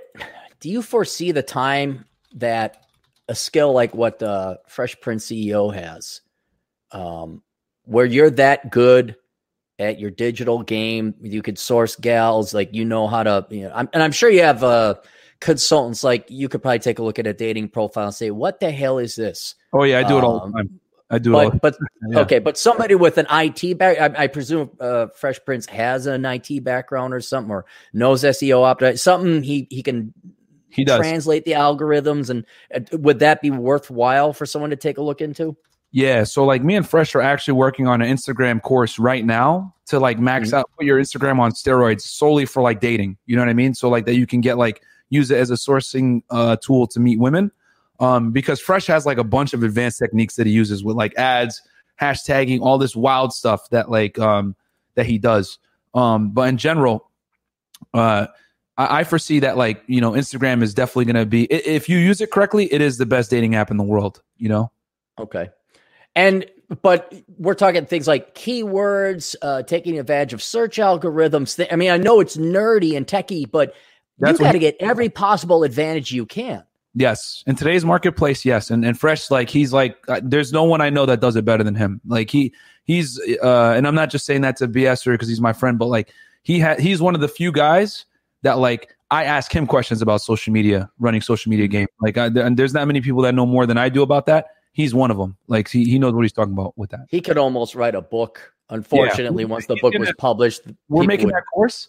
We're making yeah. that course, and he's uh, written a lot of the curriculum for it. You know what I mean? Okay, so, okay. For the social media. And, boy, put that behind a paywall, man, because you don't want people at Instagram oh, yeah, getting that and then saying, "Hey, we got to change the formula, guys," and then that thing's obsolete the next month. Oh yeah, for sure. We're gonna end, release that probably at the end of the year, um, but it's gonna be strictly like how to put your st- uh, Instagram on steroids to get chicks. Uh, we have Osama Abdu for five bucks. Uh, ten percent of all men in the U.S. make one hundred thousand dollars plus. If you run the numbers, few men can afford to be a sugar daddy. I say five percent at best if you run the numbers. Uh, Aaron Clarey, uh, Myron Gaines, your thoughts? Uh, that's very true. Um, he's he's hundred percent right. Yeah, about nine percent make over hundred thousand dollars. And if you if you truly wanted to have like a sugar baby, yeah, some of these chicks want like a couple thousand a month. So, hmm. um, yeah, I mean, I've I've never done it. I've never paid a girl a cent, but um, I do know because they've told me how much their sugar daddies pay them, how much a lot of these girls are earning. It's typically it's like either three hundred dollars for a dinner date or a meetup, three to five hundred dollars for a meetup, and then sometimes it's like one to two thousand dollars or three thousand dollars a month an allowance. So it's like wild, like what these girls get. And and just as an economist, I can tell you this, guys, with this becoming more socially accepted, that you could get be a sugar daddy, you know. But and in my opinion, everyone's a John. Every guy pays, whether you're married or not. Mm-hmm. but with these guys flooding the market now, they're gonna. I mean, the gal you probably could have dated 10, 15 years ago, you can't because you're not going to just give her money. I mean, the competition is the competition is too fierce. Um, and I remember doing the research for the the seminar I did. This is just marriage, and this is all gals, you know, uh, that they surveyed. Uh, they want men who make 58% more than what the average single guy makes. And that translates into about $65,000 a year. That's average. Average. If you want to go pulling sevens, eights, nines, and knowing what I know about math and marginal mathematics, marginal economics, you're def, you know, the hundred thousand dollar mark is, you know, you want an eight. I'm especially going into the future. Maybe it's not at that point now, but if you want an eight, you almost are going to have to be making a hundred thousand. That's what my numbers corroborate. That's what I, I imagine. Certainly, uh, Myron's experiences in Miami corroborate. I mean, heck, a hundred grand probably is nothing in that t- uh, neck of town. Yeah, I mean, it, it's cheaper to live in Miami than people think, um, than other major cities. But yeah, I mean, yeah, like if, if you want to be a top tier guy, you got to. That's why I tell guys like, you better not get an LTR married unless you have a couple of things in place. And one of them that I mentioned was you need to be making at least a hundred grand a year living in the United right. States. Right. Uh, Scott Ludke for five bucks. Have you met many women worth long term dating, or is it just messing around? From your point of view, Are there many women? Are the are there many women even looking for long term? Man, that's a great question. I always say this, man. Like pretty much, guys. I want you guys to internalize this. She belongs to the streets, unless she proves otherwise. Because the thing is, is that because the thing is, is that um, you know, the thing is, you guys with women nowadays are encouraged to to have a lot of bad habits that are not conducive to a, a good long term relationship. You know, they're encouraged to be promiscuous. They're encouraged to put off having children. They're encouraged to uh, be strong and independent, which is code word for not follow your lead. Uh, to be um, uh, uh, non for them to be uh, less agreeable with their male counterparts, for them to have a 50-50 type partnership relationship. And quite frankly, even though this stuff all looks good on paper, it, it doesn't work. You know, there, it only works when there's uh, one leader in the household. It's got to be the man. If it's the woman, it's never going to work because women are fundamentally incapable of leading a guy. So with all these bad habits that are encouraged in Western society for relationship, this is why marriage rates are declining. This is why the divorce rate is so high. This is why 80% of divorces are initiated by women because this is, this is why none of the women in my dance classes could follow. That's another thing. That's exactly. You know what I'm saying? So like, this is why um, uh, the divorce rates are so high and like the family units are disappearing because – um, women are adhering to these uh, these principles that, quite frankly, are destructive for uh, long term relationships. So, I tell guys, the only way that you're going to combat this this this kind of this relationship dysmorphia that we're in is I did an episode on this on my show.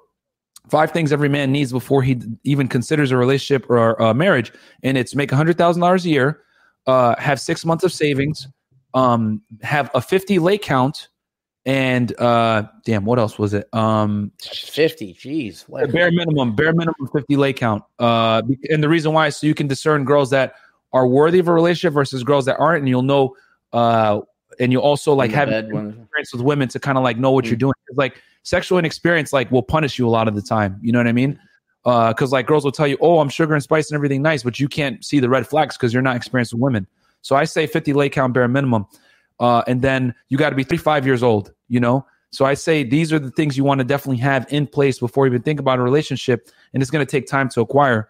So I would say for the most part, it's very dangerous to get in a long term relationship or marriage in today's climate, as everybody in here, I'm sure, already knows. But I would say have those things in place and then just put a girl through the vetting machine to make sure she's worthy of a relationship. Because quite frankly, most girls are not, man. And they have bad habits that are going to ruin the relationship anyway. So you got to be very, uh, uh, I guess, careful who you bring into your life. Hmm.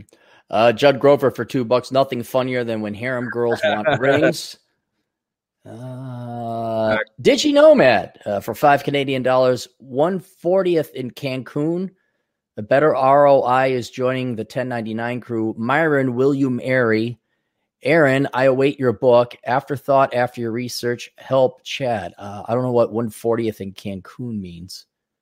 Uh, a oh, better RO. Yeah, I think he's talking about how many girls. Uh, he goes one for forty, uh, doing approaches. Is what he's talking oh, about. Okay, that's pretty okay, good, bro. So, that's about what I go in in Miami. Uh, when I do night game and uh, night game in Miami, I'm going for some one for somewhere between twenty to forty. So that's pretty good, bro. Good good stuff. Um, one one out of forty getting laid, not just yeah. one out of forty going on a date. Okay. Yeah, that's, yeah, that's one out of forty approaches that he's able to close. So that's not bad. Um, he's asking if I'll marry.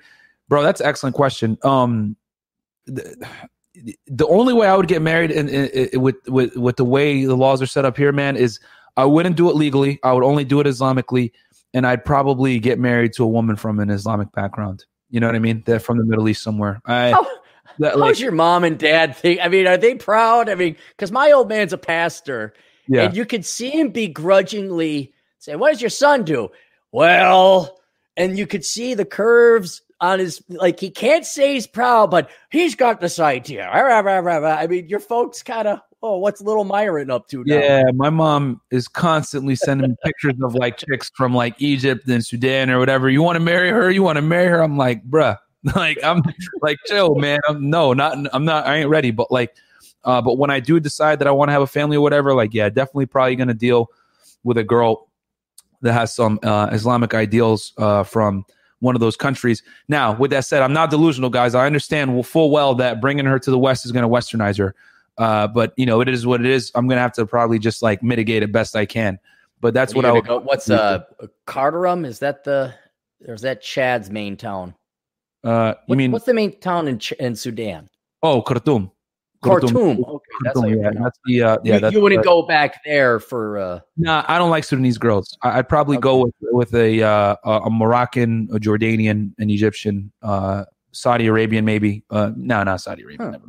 But like, I'd I'd probably get a girl that because my I grew up speaking Arabic, so I'd want a girl that like speaks fluent Arabic because my Arabic is rusty. You know, obviously the, the the kid will be able to speak Arabic, and I'll have someone that's fluent in the house and everything like that. But that's way down the road since he's asking me. But yeah, I mean, I would have to be very careful how I go about it because obviously bringing her over here is going to change things significantly. But I'd have to figure that out.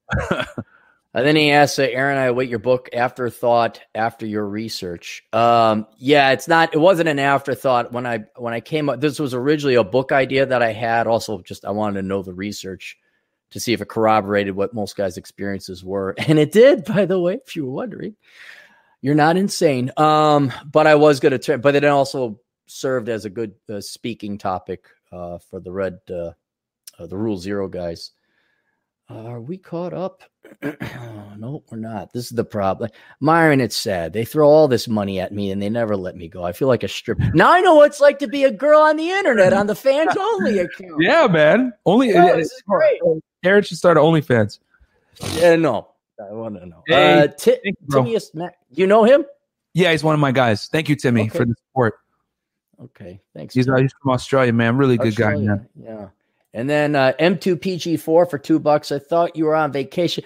I M2PG4. I li- I just said I'm not doing asshole consulting. I still am to do the podcast. I still have to write the book. I just don't have time. And I already promised different people that I I I have a bunch of asshole consulting requests to do. I can't leave them hanging, but I'm taking no new clients for the next two weeks. Uh, but I uh, I was going to have Myron on anyway. Cool. I think we're caught up. Awesome. Well, listen, why don't you tell everybody where they can find you, what services you offer? Because I know you and your buddy are coming up with a, a class on unlocking the algorithm of Instagram. That sounds interesting unto itself. But uh, tell everybody about uh, your website and, and, and different projects you got going. Yeah, man. Um, so uh, guys, we're in the process right now of building our podcast studio. Uh, it's almost done. We'll probably we might be able to shoot our first live show there next week. But in general, guys, uh, get on our Patreon, patreon.com slash fresh fit. That's where me and my boy Fresh Prince CEO put all the uh, the unedited content on how we deal with chicks. Uh, we put receipts in there. We had a fun weekend with some uh, strippers that came to hang out with us. Uh, you guys definitely want to check that out. We did went on a boat and did some other stuff. Uh, so you guys want to see that stuff? Get on the Patreon. Uh, we also do. what did- out of curiosity, what did you go to school for? Are you What- even doing what you went to school for? yeah, yeah, no, sure. Yeah, I went to school for criminal justice. Okay. Do you work in that field or would you rather not say? Because I, I I find out it's amazing how all these guys on the internet, like, yeah, I went to school for this, but I'm not even doing any of that. Yeah, I'm not doing anything. I'm okay, just good. I'm good. yeah. but um but yeah no in general um so yeah get on the patreon we have uh, all that content on there and um yeah man it's it's a lot of fun on there you can get in for only five bucks uh we're gonna go live on my channel in about 30 minutes 6 p.m we're gonna talk about night game 101 live. Uh we'll open up the phone lines answer all the questions. And uh yeah man patreon.com slash fresh fit. And then if you guys want personal training uh coaching uh just hit me up on instagram on unplug fit. Uh that's unplug fit is my handle for all my stuff twitter everything and yeah, man, Aaron, thank you so much for having me on, bro. Because like this is this is awesome. Like I went from reading your book to being on your show. This is great, man. Like, You'll find out as you get to know me, it's not that great. It's just like, uh, you ever watch our Dungeons and Dragons? Since you're Mr. Dragon Ball Z, I could show you how nerdy I am. You ever watch our Dungeons and Dragons cart or uh, games with me and Rollo and the gang? no, uh, uh, but you do you guys you guys play you guys play Warhammer, Uh, no, we can though. Rollo plays Warhammer. dude? I You got a game? I wanted to get uh get into Warhammer 40k for the longest, man. Now that I got a little bit of money, I might go buy my Tau set that I've been trying to get for years. Okay. Uh, you know what? I look up the masculine geeks because you are a geek. Look up the masculine geeks because they talk about geek now. They're the ones that host the game. Okay. Um, but yeah, no. If if you set up a Warhammer, we might have some guys ready to play. Yeah, dude. Like I, I've always wanted to get into. it. I just never had the money for it growing up as a kid. So like now I'm like, dude, should I do this? Like I can do it now finally. You know what I'm saying? You So- know, you know what I am going to get myself. You ever collect coins when you're a kid? No, I collected uh, Yu-Gi-Oh and Pokemon cards.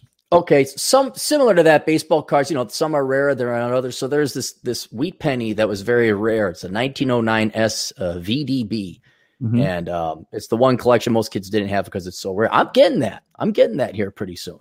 Yeah, I guess um, I guess we're all showing our nerd stuff here. I also played Overwatch at a really high level too. Uh, for really? uh, which I don't know. Well, I, I, don't know if you know that game, but people in the chat probably know. I, I played a McCree. I made it to Grandmaster level, which is like the high, not the. It's like in the top three percent of players. But I gave it up once. I, I gave up video games when I moved to Miami. But uh, I was about to say you got to hide all your cool stuff when the girls come over because they're gonna uh, say, "What's this? What's this?" Yeah, I just gave it all up, man. I was like, dude, I'm, I can't, I can't do this stuff no more, man. Like this is good. This is a huge distraction, and you know, it's gonna kill my game. But like, you know, I definitely grew up as a nerd. You know, playing Yu-Gi-Oh cards, Pokemon, uh, red version, blue version, yellow version. You know, mm-hmm. uh, huge gamer growing up, uh, Super Smash Bros, all that. So uh, I have a that's always going to be a part of me, man. That's why like I identify so much with like uh, guys in this community because you know I, am I'm, I'm there ain't really that much of a difference. Like the the only difference is like I kind of like figured things out with chicks, but I'm still the same you guy. Went to the gym, yeah, but you also went there to the go. gym yeah, and you put in the work, right? Right. Uh, Judge Rory, got you got uh, snuck one in here. Claire, you think you could handle dating in 2020? No, I'm too old.